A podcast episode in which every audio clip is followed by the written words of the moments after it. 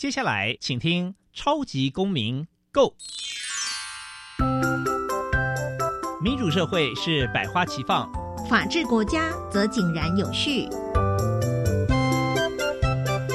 用心沟通，相互理解，以理思辨，相互辩论。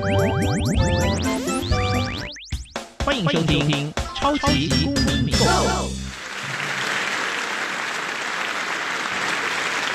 各位听众朋友，大家好，欢迎再次收听《超级公民购》。《超级公民购》是由教育部所委托，由国立教育广播电台以及财团法人民间公民与法治教育基金会联合直播。我是节目的主持人苏格格苏明祥。本基金会呢是以民主基础系列以及公民行动方案系列两大出版品为中心，希望呢能够培育未来的公民具备法律价值以及思辨的能力。此外呢，我们关注教育现场的辅导管教议题，出版的《老师你也可以这样做》以及《老师我有话要说》，针对校园常见的这些辅导管教议题，提供法律以及教育的观点哦。此外呢，我们经常举办全国公民行动方案竞赛，不定时的举办教师研习工作坊，希望与社会各界合作，推广人权法治教育。接下来进入小小公民庭看厅，小小公民庭看厅。在这个单元，我们将会带给大家有趣而且实用的公民法治小知识哦。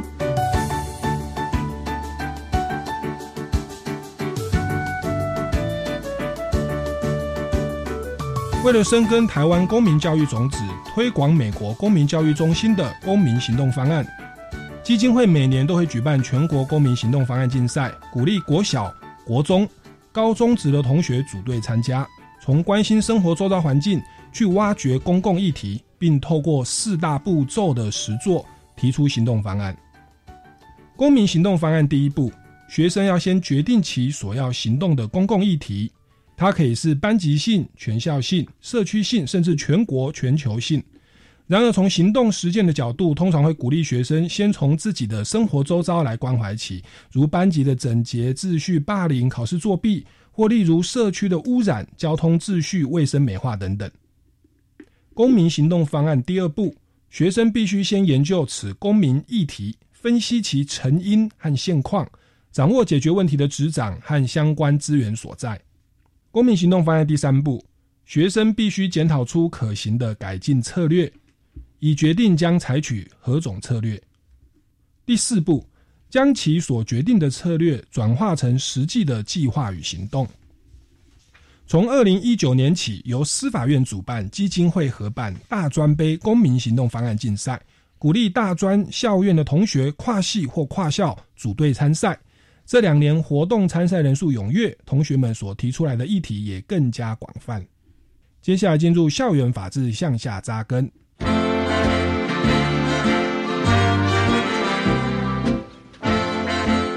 民咖啡馆，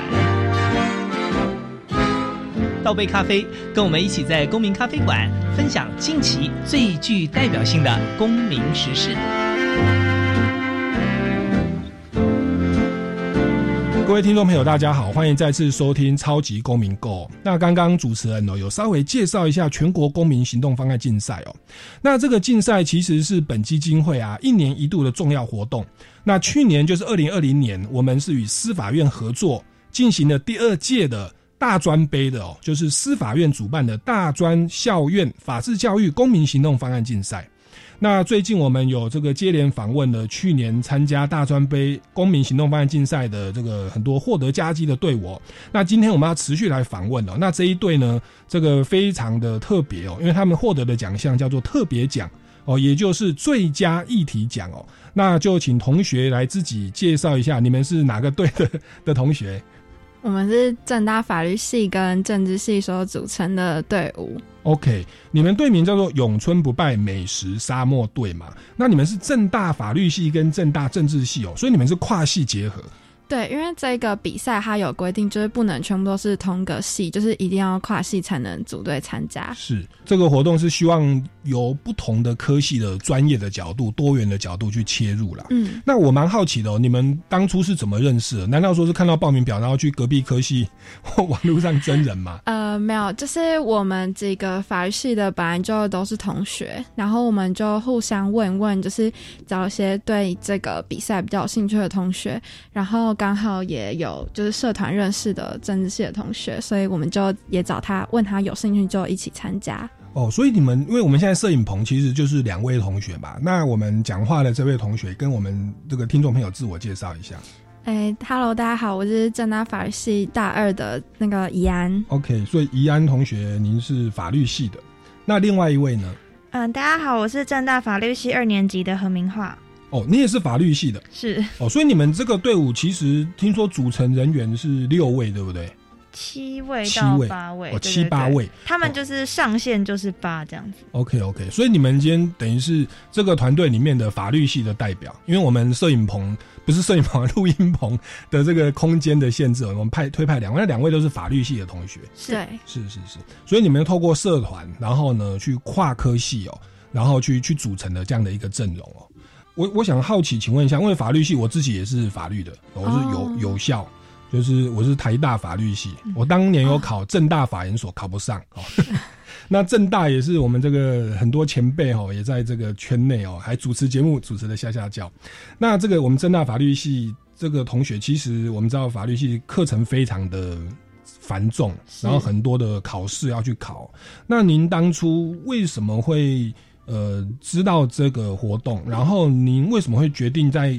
在这么繁重的压力之外，还愿意拨时间参加这个活动呢？有没有哪一位要来回答？那我们请这个明华。呃，我们当初知道这个活动的资讯是在网络上，就是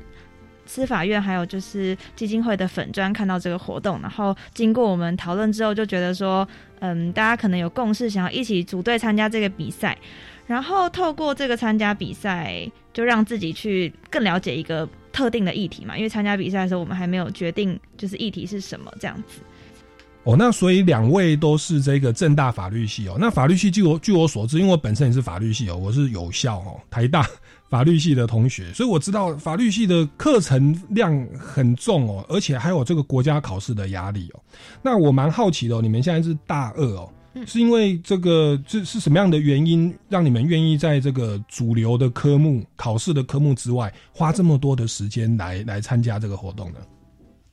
哦，因为现在就是一个资讯很容易取得，而且就是资讯可能会有很多假假真真资讯的年代，我们可以从很多的管道可以知道，嗯，各方资讯的来源。但是其实蛮多事情就是我们都只是看到一些新闻啊等等，我们没有办法很深入的真的去了解一个社会议题，或者去思考一个社会议题。然后当初我们就是看到就是司法院粉专啊、基金会粉专有发布这个大专杯的讯息，然后我们就决定说可以一起组队来参加这个比赛，然后透过一起参加比赛啊，就是朋友之间我们可以互相切磋对某一个特定议题的想法啊，就然后可以就是从多方去了解一件事情，然后去探寻就是解决的方法，这样。是，那这个公民行动方案，我想对于法律系学生乃至政治系或其他科系学生都是蛮陌生的啦。这个也是我们最近十年才开始慢慢在推动。那包含说我一开始有念到的这四个步骤。对，那我想请问一下，你们两位这样子参与这个过程哦，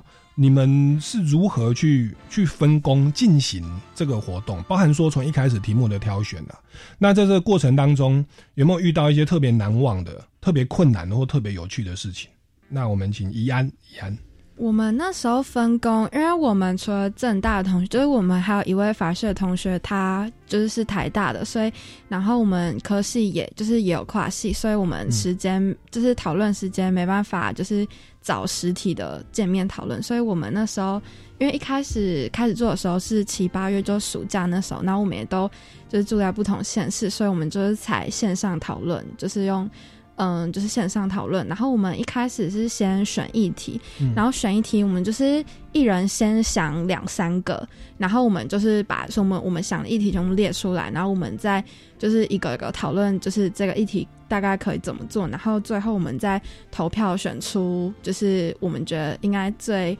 呃，我们可以做，就是拿来做公民行动方案的议题这样子。是，嗯，所以你们其实是跨校，还不只是同个学校跨科系啊。他本来我们报名资格就没有限定学校，对对对，是。然后因为现在还真的是网络很发达，嗯。所以你们收集到司法院的资讯哈，或是收集到基金会的资讯，然后包含讨讨论也都是透过线上哦。嗯，好，那在这个过程当中，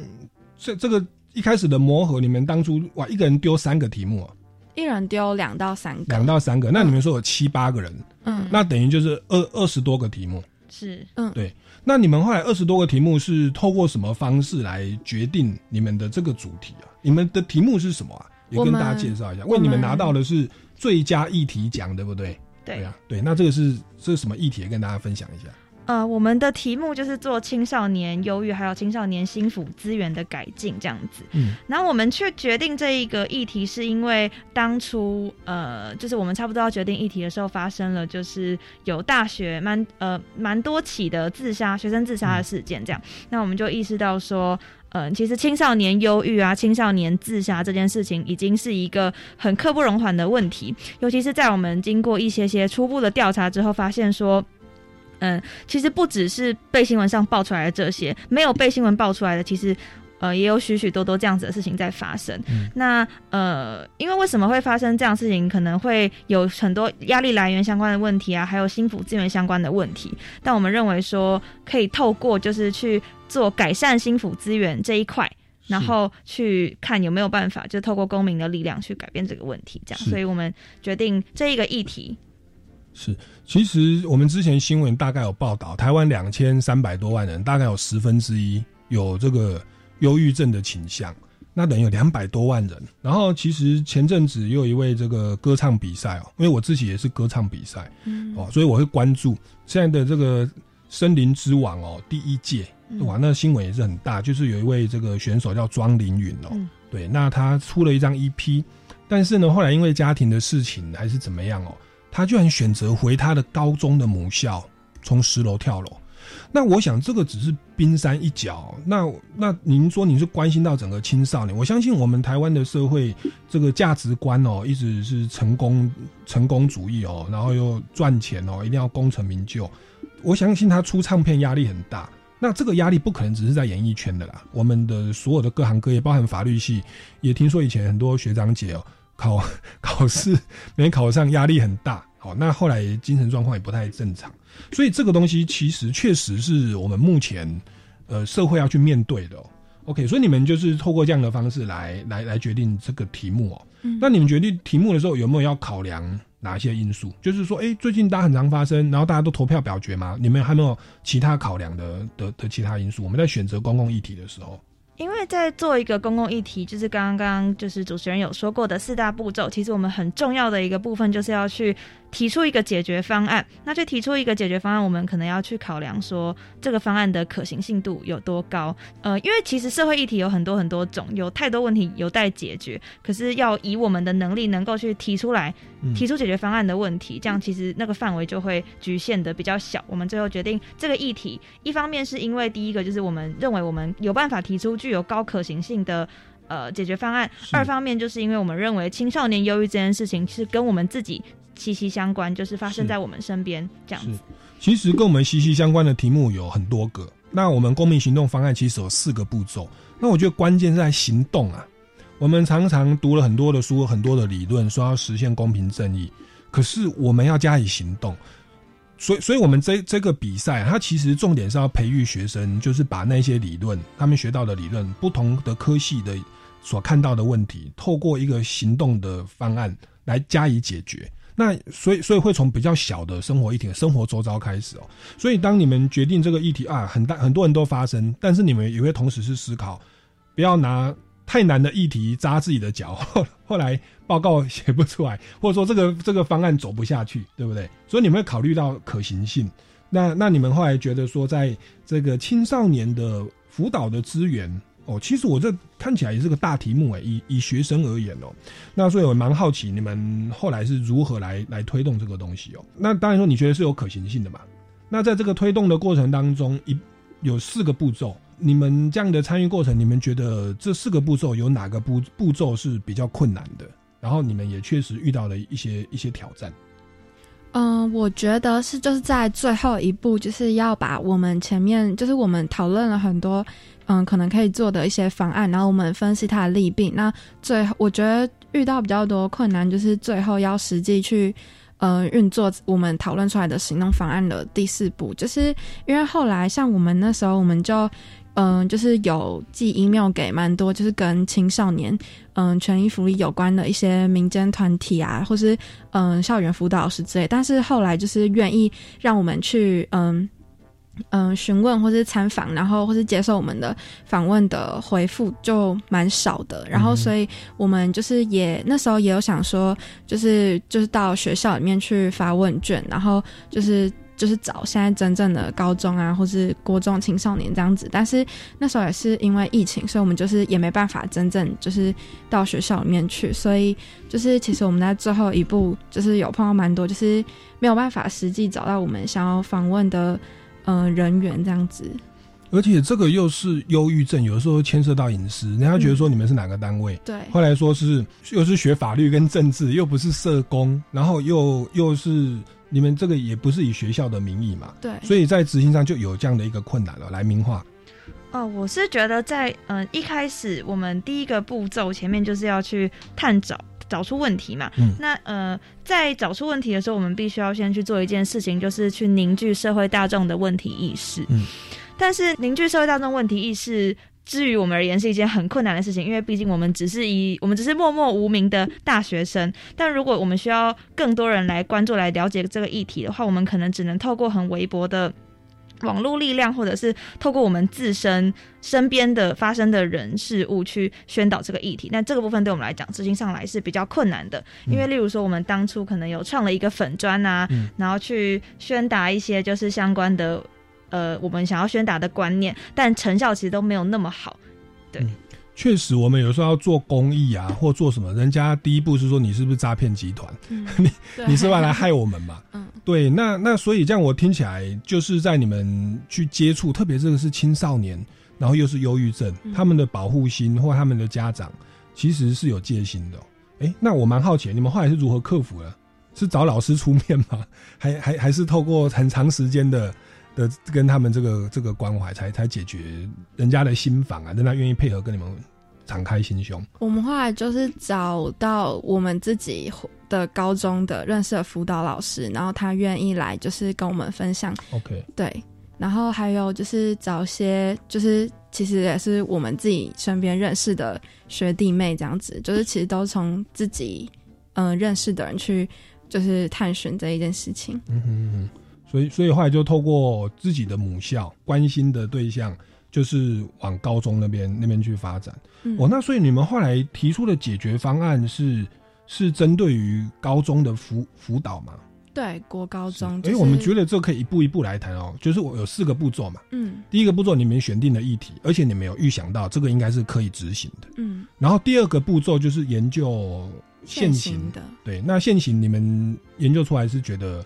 怎么样的状况？嗯，就是现行研究部分，我们把这个研究分成两个部分。第一，第一个就是社会面，就是社会的现况面；第二个就是从法规面去研去研究。这样，因为一个议题的存在，这个青少年忧郁的议题已经存在很久了，所以社会上面其实已经有呃很多很多人对于这件事情提出了一些解决方案嘛，但是可能成效一直不彰。所以从社会面的问题上面，我们首先是透过问卷的方式。然后去调查这些国中生、高中生等等，他们对于青少年议题这个呃青少年忧郁这个议题的看法是什么，以及他们对学校心辅资源的信赖度啊等等这样子。然后从法规面的部分，我们就是去研究这些心辅资源的体制。呃，心辅资源的体制其实本身就已经有一个现在在运作的模式了嘛，但是我们去探寻这个。议题的原因，就是因为我们认为这一个模式并没有办法这么切中要害的去解决几乎所有青少年忧郁的问题。应该是说，嗯，大部分在我们访谈到的案例中，他们都会认为说，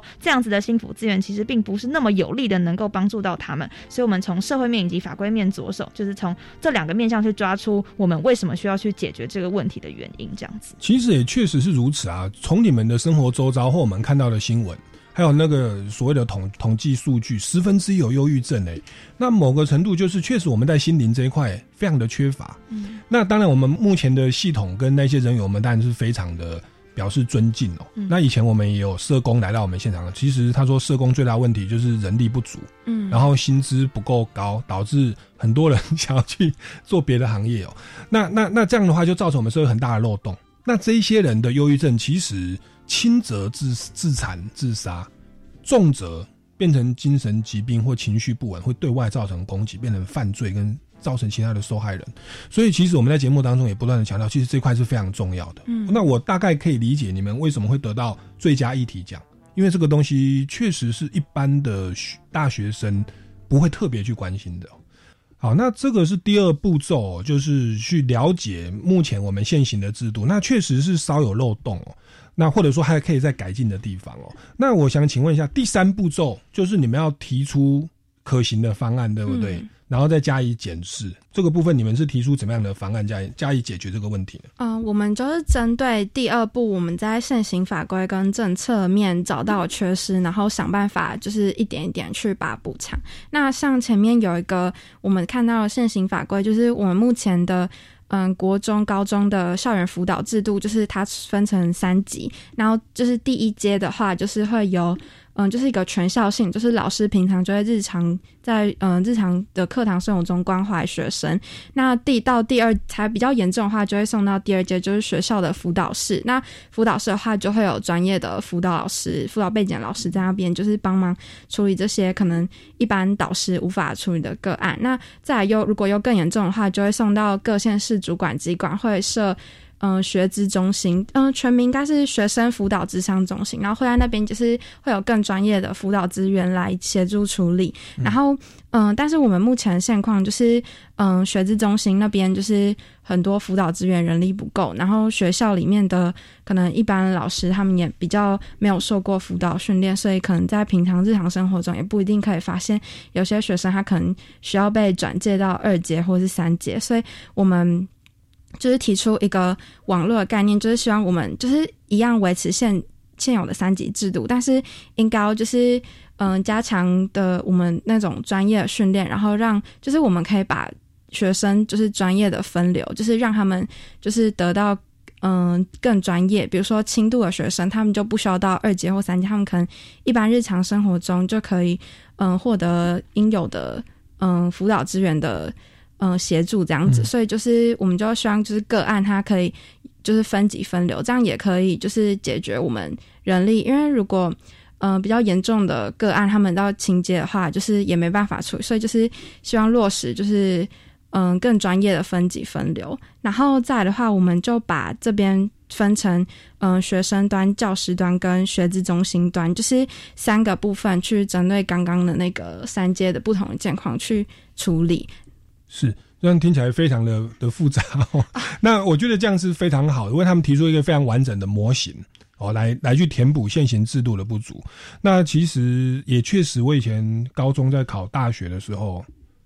我我要想，我有去找辅导老师吗？好像没有。可是其实那时候压力是非常大，嗯，那确实人力是不足哦。我们那时候一个班好多人，那而且很多时候是 我们学生自己不愿意去面对，或不愿意去承认。我需要被辅导，那你需要一个很大的勇气哦。所以你刚刚提出的这个方案，我还有很多想要再了解。我们先进一段音乐，我马上回来哦。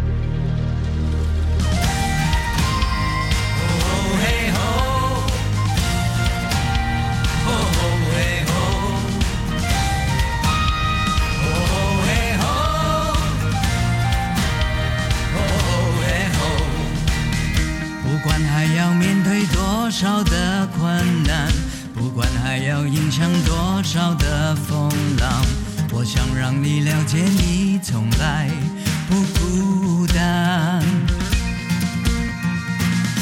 不管还有多少恐惧在扩散，不管还有多少不安在弥漫，我祈求你永远不会失去盼望。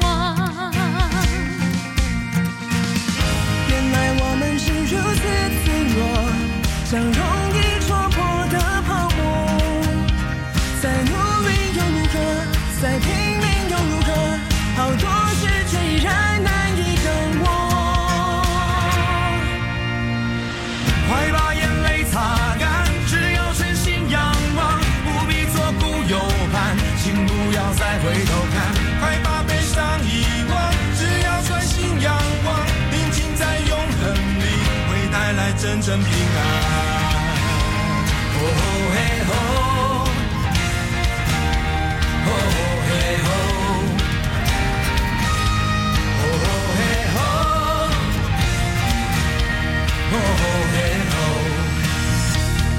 吼。有你同在，我就不会再惊慌。一发软弱。停课不停学，教育电台不缺席。教育电台 Channel Plus 精选延伸学习课程，内容涵盖国文、英文、数学、艺术文化、本土语言等等，适合国小到大学学生收听。协助孩子培养素养能力，让爸妈更安心。欢迎到教育电台官网点选线上不停学专区，或上网搜寻教育电台 Channel Plus 网站，让我们一起防疫不停学。我是属于哪一颗星球呢？交流星球或创意星球呢？还是科技星球呢？到梦想银河技能直多星常设展，就可以测出自己所属的星球。透过展览与体验活动，可以发现自己就是那颗最闪耀的巨星，也可以以此作为未来选择科系的参考。在国立公共资讯图书馆，即日起展到十二月二十六号。我要参加。以上广告是由教育部提供。你会晓讲台语无？感觉条件用台语吟唱唐诗宋词。全国高中职同学请注意，由艺美文教基金会主办的二零二一蒋渭水台语汉诗吟唱赛开始受理报名喽！即日起至七月三十日截止，第一名奖学金高达二十万元。详情请上网搜寻“二零二一蒋渭水台语汉诗吟唱赛”。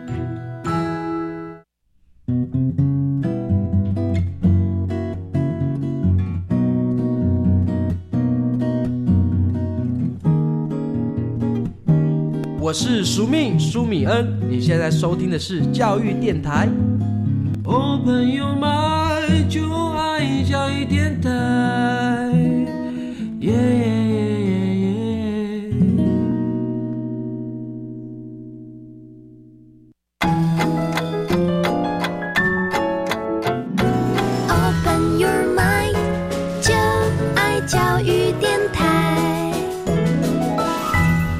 各位听众朋友，大家好，欢迎回来《超级公民购》。那我们这一集呢，这个很荣幸哦，邀请到这个第二届的司法院大专校院法治教育公民行动方案竞赛的特别奖的得主哦，就是由正大法律系啊、正大政治系哦为主为班底哦组成的这个队伍，叫永春不败美食沙漠队哦，非常可爱的名字。那不过他们讨论的主题倒是我觉得是我们社会。要去认真面对的问题哦，就是青少年的忧郁症、青少年的心腹资源要如何来重整、来加以运用哦，以免就是照顾青少年的这个身心状况哦。那刚刚您提出了一个你们的方案，就是说你们在整个四个步骤里面，第一步骤是找出问题，第二步骤是了解现况，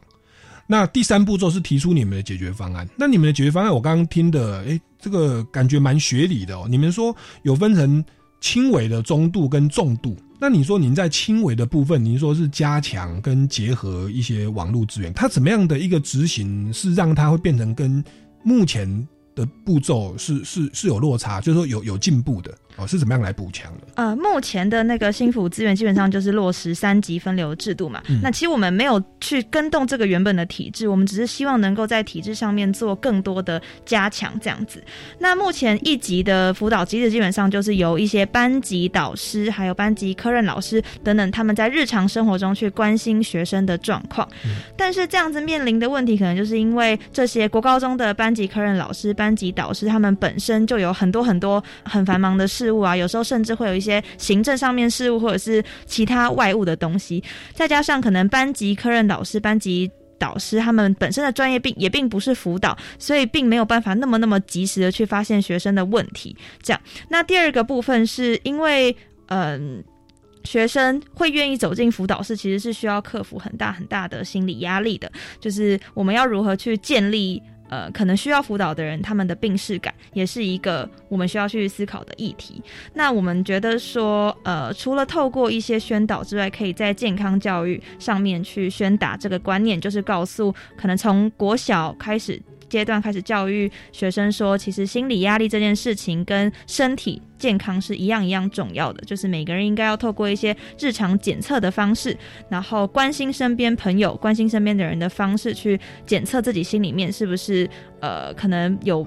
心理压力可能有过大的情形啊，那如果有这样子的情形的时候，他们应该要怎么做？应该要去走进我们所架设的心腹资源网这样子。嗯哼，那这个是在第一集，等于说是比较出阶的哦。您说过会加强一些健康教育跟其他的一些配套方案。那至于第二集跟第三集的部分，你们有没有提出就是精进或加强的方案呢？来，我们请这个怡安。嗯，就是第二集的话，就是主要是学校辅导室的专业辅导师的资源嘛。那因为学校的辅导师，就是其实我们法嗯法律上所编制的辅导室人员，跟我们现行制度下就是有很大落差。像我们我们那时候，就是其实我们查法规，然后像是嗯国中好像是每。二十几班要一人，就是一个嗯专任辅导教师，然后高中是也是每好像每十班还是几班要一人，但是我们现行就是像我自己念的高中，就是我们一届有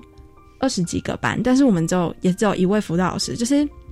它是明显的跟，嗯，就是法制上所规范的那个人数的编制是有大落差的，而且即便是依照法律，就是假设每二十班一个辅导师，那等于一个班如果四十个人的话，一个辅导师他就要面对面对好几百位学生，而且就是像我们，我们就。看到现行的高中里面的辅导师，他们还要负责就是升学制度啊，什么面试，然后备审资料都是辅导室在帮忙负责，所以他们可能就比较没办法，就是真正照顾到就是心辅资源的这个部分。所以我们那时候就提出，就是希望从现况下，就是希望辅导师可以专业化、专责化，然后就是希望不要让辅导师接过多的行政职务或是外务之类的，然后而且可以就是建构一整个案他们。完整的辅导记录，就是让他嗯不会，就是如果没办法建立嗯专。一个个案完整的辅导记录的话，可能他每次不小心就换一个辅导师，那可能就每次都要从头了解他的状况，这样是是比较没有效率。所以我们希望就是在第二段的部分，就是也可以建构整个个案它完整从一开始到最后的辅导记录这样子。我刚刚听到这个数字吓一跳，就是在不管法规面怎么制定，我们在执行上就是人力不足。一个辅导老师专业的啦，有受过心辅训练的哦。身心辅导训练的，他要面对八百个学生哦。那我想说，这个辅导老师可能自己也需要被辅导，因为 他会加班，加班到过劳死哦。嗯，对，那特别你要面对那些，我想也是很多的情绪跟负能量哦。哇，他要要自己要调试的很好，所以您在这边也提出了一些建议的方案哦。那这个是针对第二级哦，第二级。那我那我相信，在人力资源不足，这个是我们一定要要要去面对。我相信在社工的第一线呢，也是很多人表达有这样的状况。那如果到最严重的状况呢？目前的制度跟你们提出的方案又又是什么样？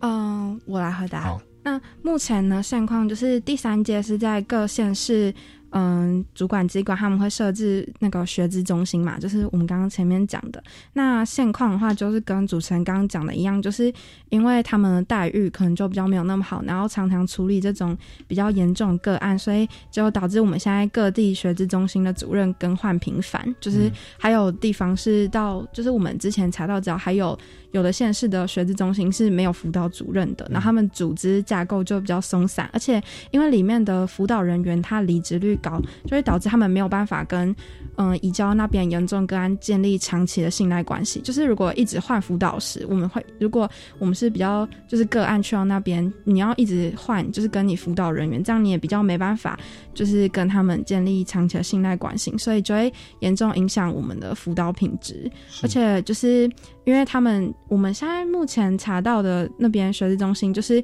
他们的待遇可能就比较没有专业那么好，就会像造成主持人刚刚讲的况，他们，就是负担过重，然后就会变得离职率很高，就会造成我们以上讲那些问题。所以我们后来想的方案就是，就是我们可以统一，就是从法规面来统一各地学习中心主任的产生的一个规则，就是不要就是各地有自己的那个，然后。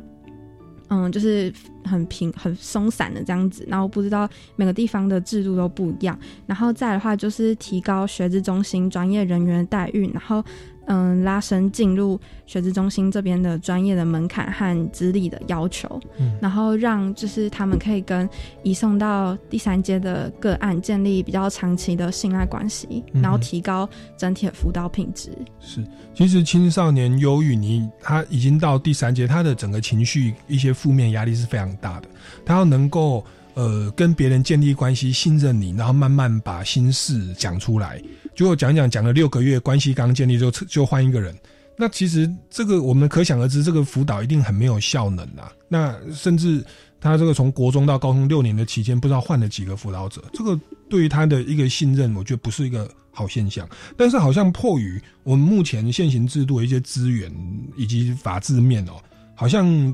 就是确实我们在心辅资源的运用上是不够完善的啦。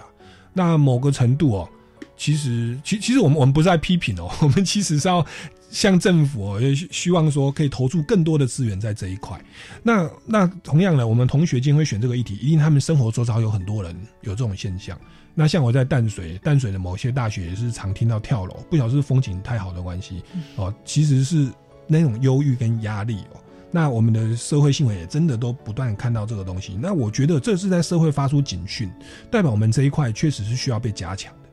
那你们刚刚提出了这么多的这个方案哦，诶，我我我老实说，这些程度好像，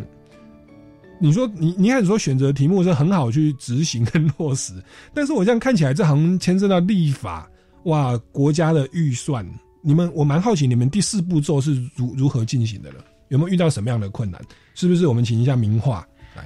呃，主持人说的对，就是我们在执行上面呢，确实到后来啦，就是遇到一些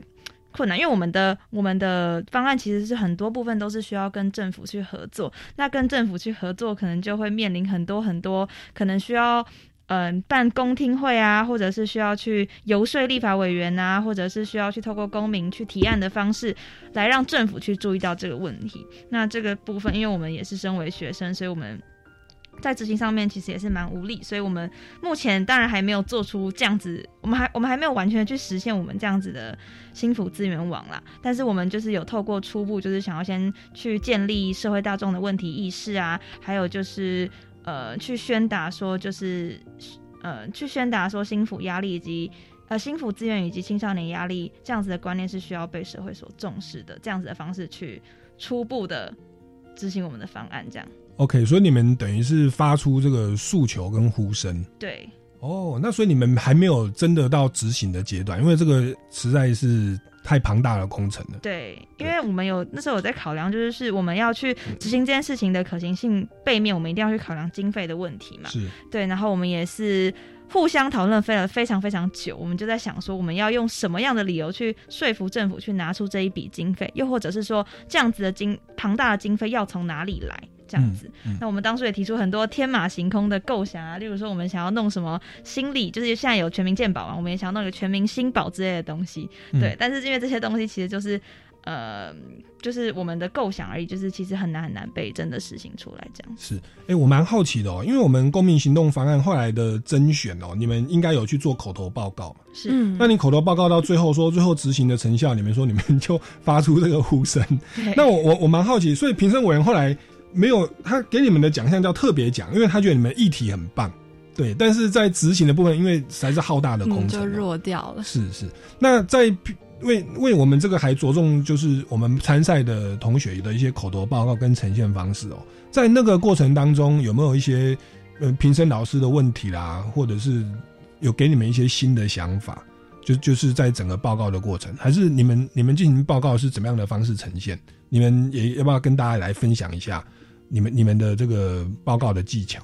就是我们那时候，因为我们有四大步骤嘛，所以我们就是分成四个同学上台去报告，然后就是一人分一个 part 这样子。然后，呃，就是他其实是就是我们全部报告完，他有限时间，然后全部报告完之后，会有评审老师问我们问题，跟我们就是回答问题的时间。然后里面遇到比较嗯，我觉得我印象比较深刻的评审老师的问题是他就是有比较质疑我们那个整个网络建立起来的可行性，因为他觉得就是这个毕竟是心腹的嗯问题，然后就要非常注意隐私的这一方面，然后。我们就是后来就是因为我们就想说，就是我们先提出这个构想，然后我们就是还是可以慢慢，就是我们这个构想已经就是基本上前面，因为我们就是有说到建立个案的辅导记录什么那些，所以这些就可能比较需要。专业的就是嗯，行政就是政府方面的资源来介入帮忙处理这个问题，就是我们这个大学生可能比较没办法，但是我们可以先提出这个问题，让大家关注到说，其实原来这个议题在我们社会上是不能被忽视，就是是非常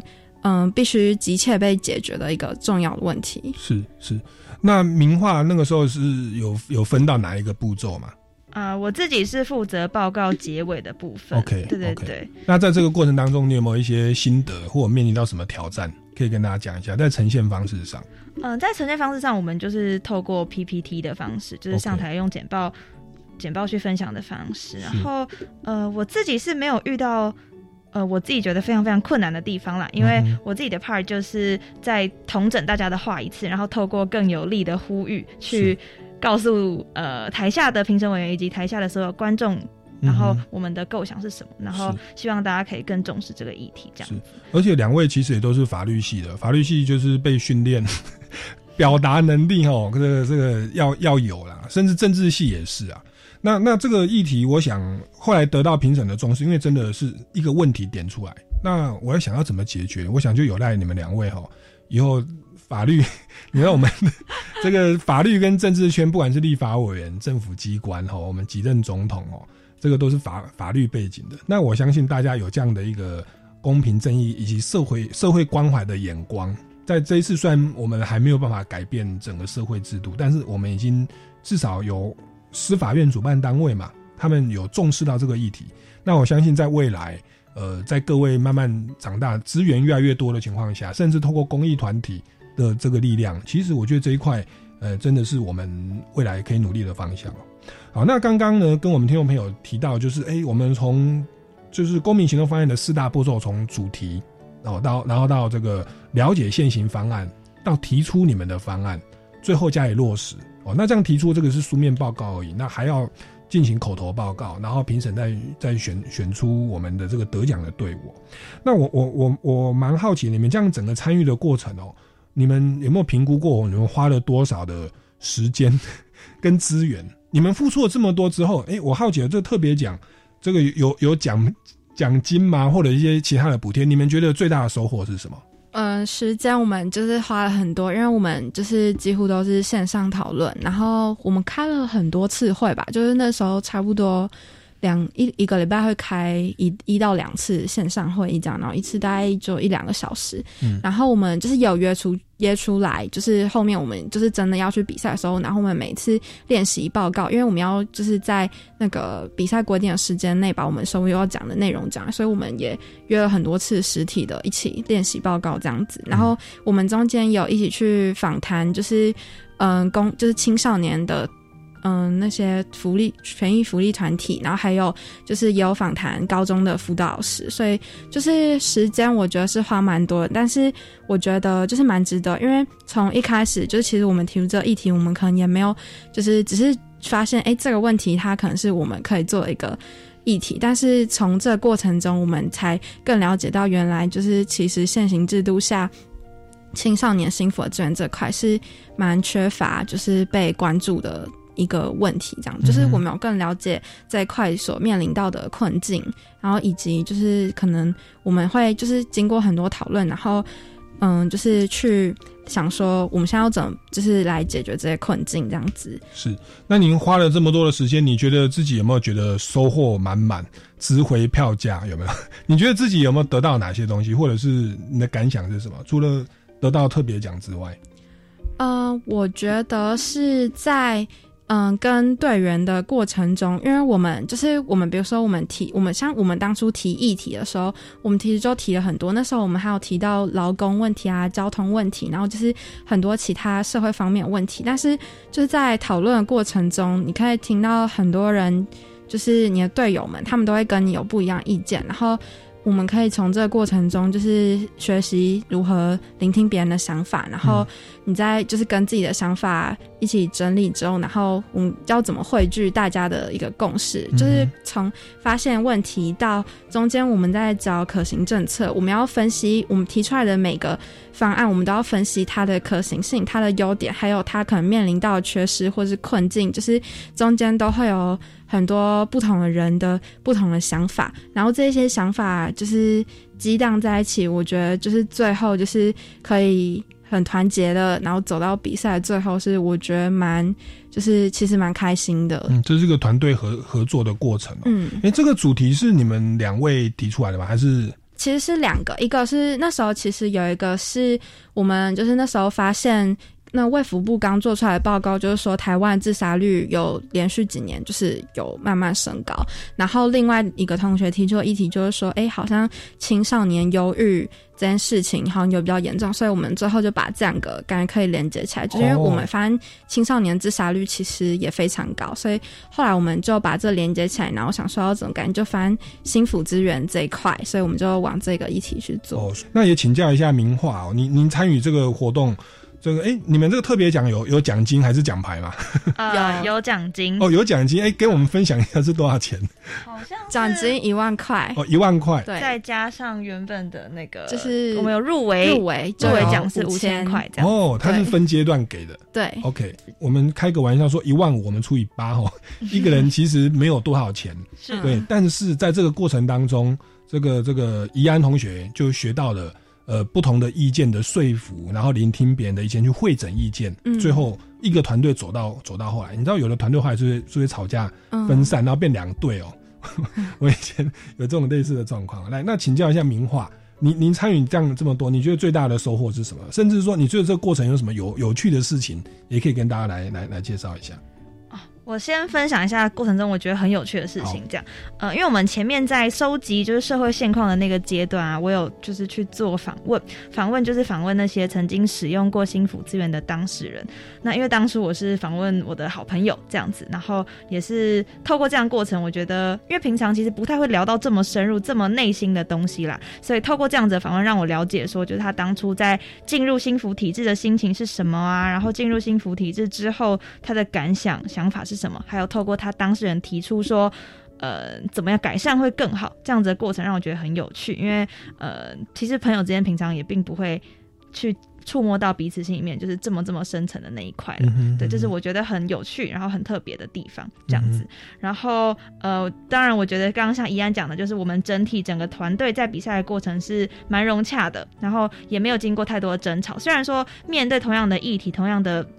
解决方案，每一个人的想法真的都很不一样，尤其是我们大家都不是。呃，我们可能都是来自不同地方啊。虽然我们现在都在正大法律系，但我们八个人，八个人好像都是来自不同县市的人，嗯这样子。然后其实每个人有不同的生长背景，以至于我们大家对议题的看法其实都不太一样。然后透过这些沟通的过程等等，然后让我们最后有一个完整的方案出来。我觉得这也是就是我觉得很开心的地方。然后收获了一群很好的朋友。是。那我自己的部分，我觉得就是呃，因为我们去提出方案啊、审题等等，其实都要去。做每一个问题的损益比，所以呃，我们在做损益比这个过程中，我们就变得可以非常快速的去。呃，思考说这个东西的优点是什么，缺点是什么，然后去做出一个比较，然后去决定出一个最终的方案。所以我觉得有训练到自己这一块的思考能力。然后透过呃，因为我们刚刚有说嘛，我们有分成社会面跟法规面去做参考。然后因为我们是法律系的学生嘛，所以透过这样子的比赛，其实也让我们对于线下的就是这一块东西的法律知识更加了解。然后也了解说，其实法律根本就不是万能的，因为呃，像我们。刚刚有说到，其实这样子的体制，我们已经有一个法规，已经有一个体制规范出来。可是实际在执行面，社会上面就是没有办法做到法规那样子，呃，预设的的结果嘛。所以我们其实就想说，哎，其实立法并不是解决问题的呃唯一方式，我们还有很多很多面向，可能要从社会面、从教育面、从呃网络啊、从等其他等等的方式去着手，这样是是。法律那个有时候法律要不外乎人情啊，情理法要兼顾啊。如果一个法律打高空的话，或不切实际，它时效性是有问题的。嗯，那那反而到后来会会衍生出更大的问题，就是有时候它变成是彼此在找对方麻烦，嗯 或者是是是斗争的手段了。所以其实我们要重新回归到法律立法的背后的那个社会价值、社会公益的价值，那绝对不是只从法律去解决。所以这个也是我们的公民行动方案的一个初衷。为什么要让不同科系的人一起来看这个问题？那除了学会彼此的协调、意见的激荡、民主的运作，那最重要是把这一种呃理论的东西，当你跑到第一线去了解，诶，那个去使用使用社会心辅资源的人。他就觉得，哎，怎么那个辅导老师一直换，一直换，或者说，哎，怎么那个老师都很忙，没有时间约我？那这种东西，我觉得他反映出来是是最直接的。这个东西是在课本上，是在法条上是学不到的。这个是我们的公民行动方案要我们去 touch 的这一块。那我们的孩子、我们的学生参与的这个活动，我觉得他们对事情的看法绝对不一样。在未来成立公司、做公益团体，甚至政治圈哦，他们要去领导一个团队，协调不同的团队，以及在落实，我觉得会更切中要害哦，提出解决的策略才不会打高空哦。那我觉得是我们台湾的民主教育为什么要推动公民行动方案的一个重要理由。那我们基金会其实推动这个大概十年的时间了，从小学到国中到高中，那一直到前年开始司法院发现这个真的很棒哦。那其实也包含说以前高中国中小学参与过这个活动的，后来到了大学，诶，然后到了社会，呃，也开始把这个声音传达给我们的。国家最高司法机关哦，那也很感谢司法院这样的一个赞助支持，所以也连续两年都办了大专杯。那在二零二一年哦，我们会持续的办理这样的活动，也希望大家可以密切来关注，不管是司法院或者是民间公民法治教育基金会的官方网站哦。那最后我们节目还有一点时间，也请两位前辈，你们拿到特别奖哦，一路走来哦，哪哪些心得？你觉得要做出一个好的公民行动方案，你有没有一个？呃，最主要的诀窍在哪里？跟我们想要参加这个比赛的老师跟学生来分享一下。来，我们先请怡安。就因为后期那比赛的时候，就是刚好就是跟其中也蛮接近的，然后我们那时候就是每个人都很忙，然后就是还要在约讨论啊什么之类，所以就是就是其实大也是大家互相鼓励，然后互相想说啊加油加油加油，就是这样走到最后。所以我觉得就是跟。队员在一起努力的那些过程是我觉得很珍贵，然后我觉得如果要参加这个比赛的话，就是跟队员们在一起就蛮重要，就是大家互相扶持啊，然后一起走到最后这样子。是，那名画呢？呃，就怡安讲的，我觉得很有道理。那我这边觉得，我这边讲一下我自己觉得比较重要、最比较最最重要的东西，就是呃，我们一定要做跟自己。相关而且有兴趣的东西，因为社会议题有很多嘛，像当初呃，我们提出劳工啊，提出交通啊，提出呃，可能外籍人士这样等等很多很多的问题。那我们最后选定这个问题的原因，除了它很严重之外，是因为我们认为它切身，而且我们对这个问题是有研讨的兴趣。因为整个在做这个方案的过程，时间也拖蛮长的，大概也是几个月的时间。那你要天天去看这些资料啊，天天去接触这些人，其实。有兴趣很重要，对对对，所以我觉得，呃，如果之后有呃有人想要继续参加这个比赛，就这是非常棒的比赛的话，呃，必须要去选你们真的有兴趣，然后有心去关心、有心去改变的问题，然后不要因为觉得我们是学生，力量很渺小，所以就不愿意去尝试，或者是不敢提出太好高骛远的解决方针，因为呃，我觉得年轻人来来。来去做这个方案的优点，就是因为我们可能会有